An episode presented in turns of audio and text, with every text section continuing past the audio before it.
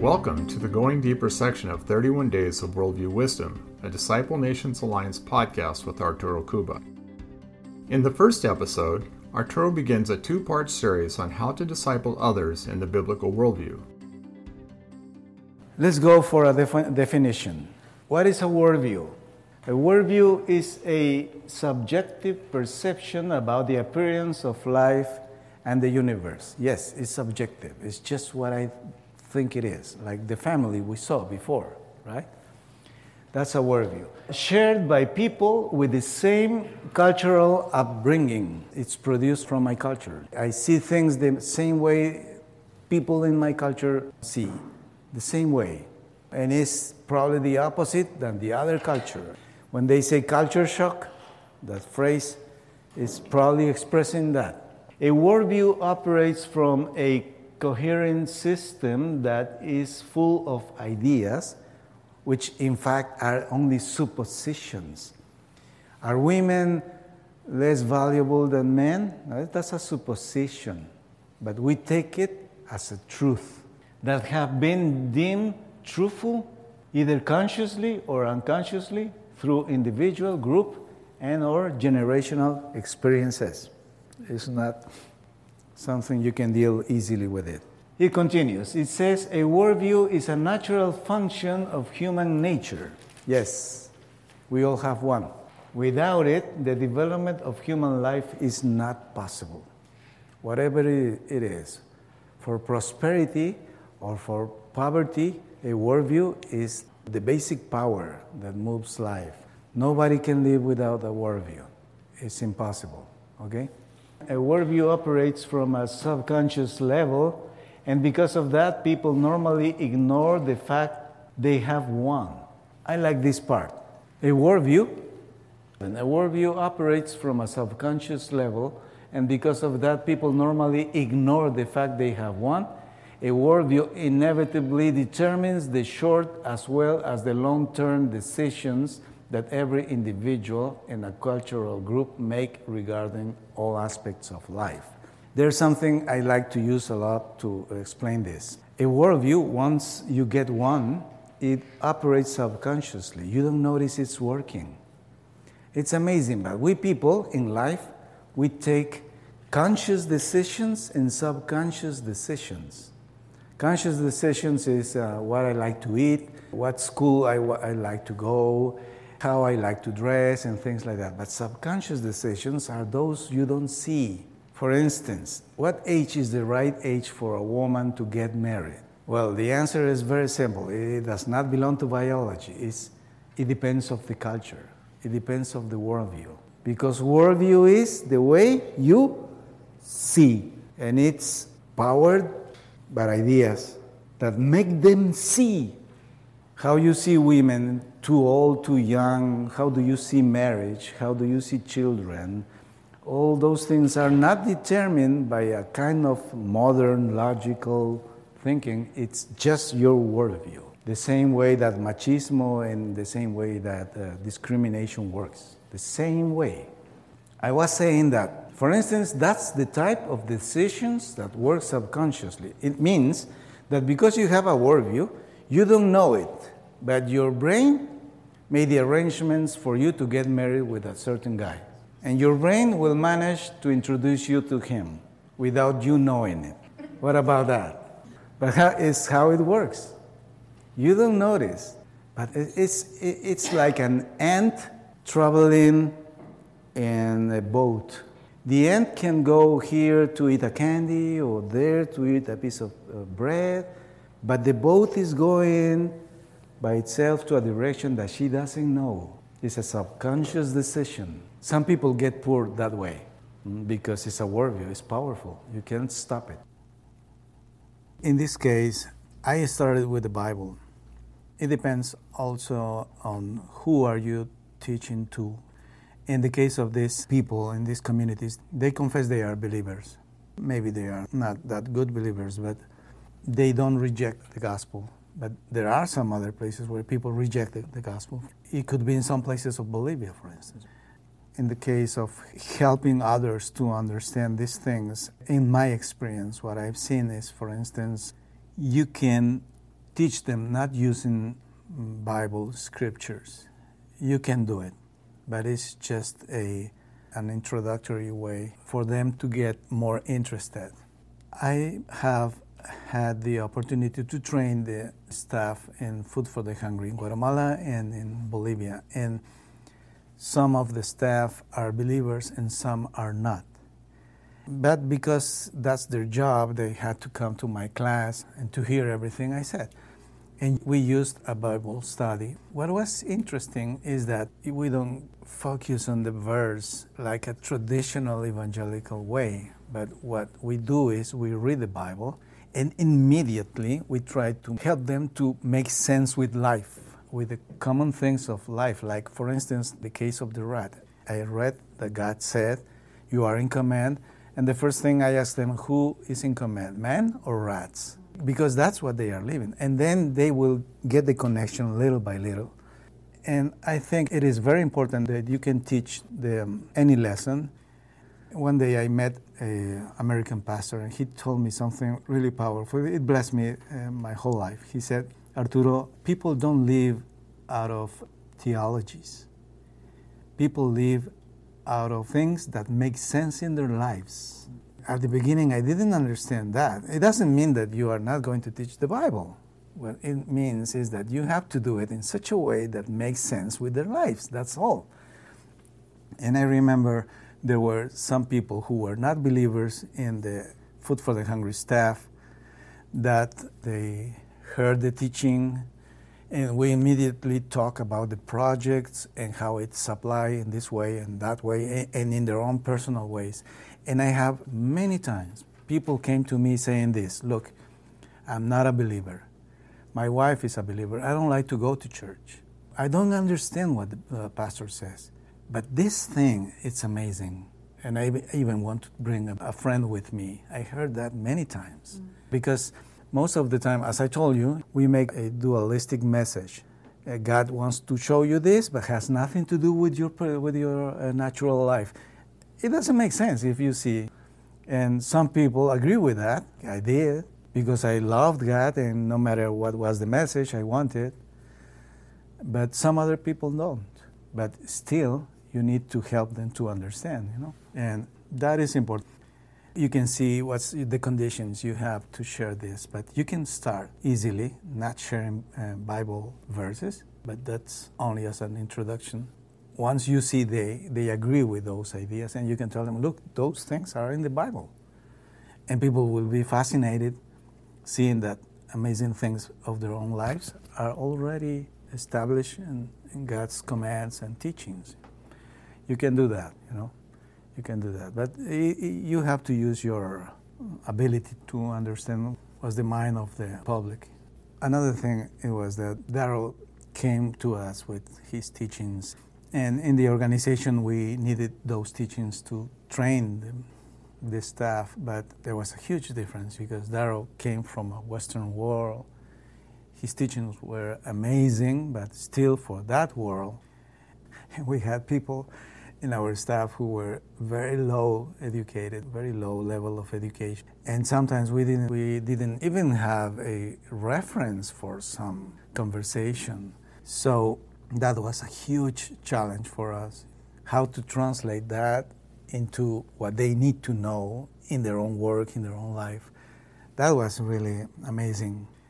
This thing about principles, it worked, but it was still hard. I remember Guatemalans are very nice people. But one of the things that is characteristic in these people is that when they don't understand something, they begin to make jokes. When we phrase biblical worldview became a joke for them. They just were laughing, and we couldn't make them understand the idea of worldview. And I have met many people who are very well educated and still don't understand the, the idea of worldview. So the concept of principles helped you to do something amazing. Help them to get a biblical worldview without knowing what a worldview is. it may sound funny, but that's because in the end, I, am not interested in having them understanding what a what a worldview is. Probably they won't, but I do want them to live the Word of God. That's the point. and I want the Word of God to be very effective in the way they use it. So, again, Darrow brought to us the idea of biblical worldview, that's fine, but using the idea of biblical principle was amazing. Well, the other thing is that, at least in the world where I was working, there is not much uh, reading material to learn more about biblical worldview and things like that. that. That's still a challenge in Latin America, at least. So we have a, a lot of work to do. And uh, reading material is very important. Well, I remember a pastor, he lives in Guatemala, yeah. And somebody shared the book with him, uh, Darrow's book, and that changed his life amazingly. He was a very, what can I say, uh, neo Pentecostal uh, pastor who used to have his main teaching was spiritual warfare. Uh, he was the kind of guys who sees a demon everywhere, you know, under the table or in the refrigerator or wh- whatever. That that type of, I don't know if you have come close to some of this. And he read the Bible, and that changed him amazingly. That was God's grace, of course, but reading material is hard to find. So that's very important. And another challenge is that, and this is very important, is that when you learn about biblical worldview, it confronts you in many ways. And that's something that you never finish to do. It's a principle by principle. There are many things that are new in your life. You realize you are going the other way. And you have been doing it for a long time. And you need to change that. So you find yourself all the time being challenged by new principles. This biblical worldview idea can produce people that understand the idea of worldview. They know it, but they still don't live it out. You know, it, it's interesting. I guess in the, the same thing happens at the church. We know a lot about God, but we don't we don't take Him to the practical places. So teaching about biblical worldview have many challenges like that, and especially in your family. You can teach others, but probably you won't be too happy to teach things that you don't practice, you don't live. It's powerful because one of the principles I like very much is uh, a phrase that says, creation is good. Creation is good because that's the way God made things at the beginning. God saw it was good. It was good all the way. But we have to understand what does it mean? What it means that it's good. And we have very nice and interesting sessions with that type of questions.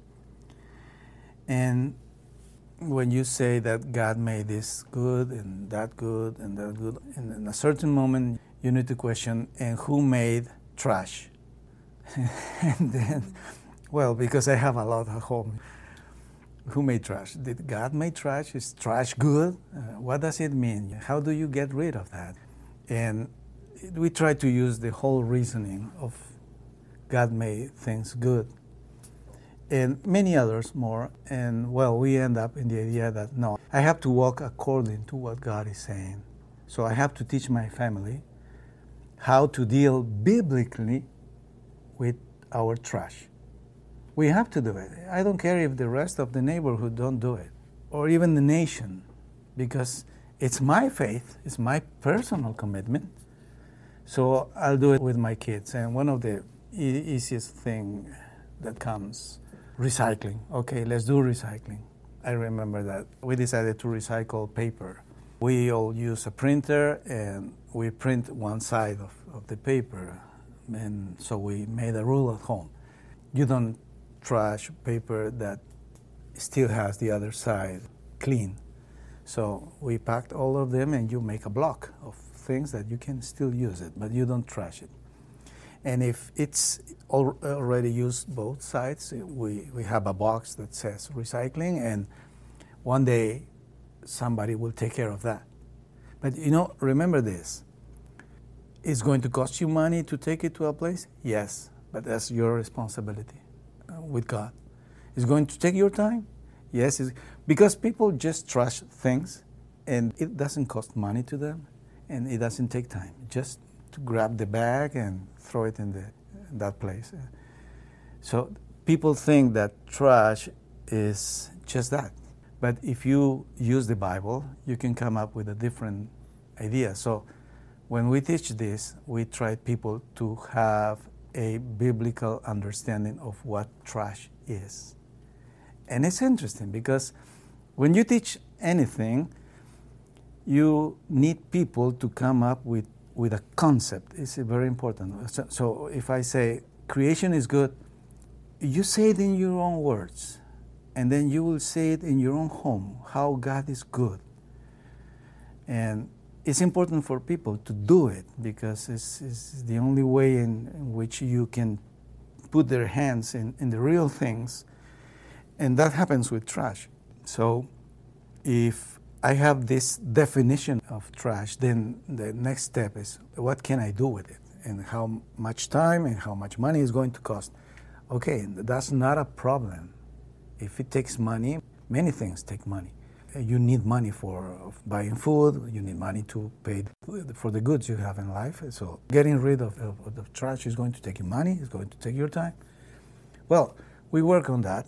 And I remember that all my children left home because they went to study, and me and my wife were at home, and we almost didn't use more the computer, with no more papers, and just uh, simple things and my son, my oldest son, came home to live with us. And we didn't know what was he doing at his room. And we were one of those, those days uh, in our living room, and he just came in and looked to us and said, Where is the box for recycling paper? And we just said, Recycling paper. we had forgotten that for a long time. He didn't. It, it was a rule for him. And if you go to his room, he has a box for paper, a box for plastics. It takes room. But that's his worldview, is the way he sees uh, the universe. It's his responsibility in front of, of God. It's, uh, so I, I wonder if, if one day he is going to buy an apartment, he will see everything and say, I don't have room for my trash here. Because that's what we do. Uh, I need a bigger bathroom, or I need a bigger this or a bigger that. But imagine having someone saying, I need a place for my trash. Because it's a whole process to get rid of that. But I don't care if the rest of people don't do it. I do it because it's my commitment to God. And if I'm faithful with it, God is going to produce biblical prosperity in me and in my family and in the whole society if I do my part, you know. So teaching about biblical worldview has an amazing challenge that you have to live this out in a way that once you live it, you are much more convinced. You teach with this with authority. And that's what I have found that some people know about biblical worldview, but they don't live it. So it, it doesn't make sense. It always has to confront you. And if you do it, God will bless you. God will bless you amazingly. Thank you for listening. Here is a question you might want to ponder. Arturo recalls how a pastor once said to him, Arturo, people don't live out of theologies, they live out of the things that make sense in their lives. If this is true, what does it mean for helping people to learn and live biblical truth? Thank you again for listening. In the next episode, Arturo will present part two of how to disciple others in the biblical worldview.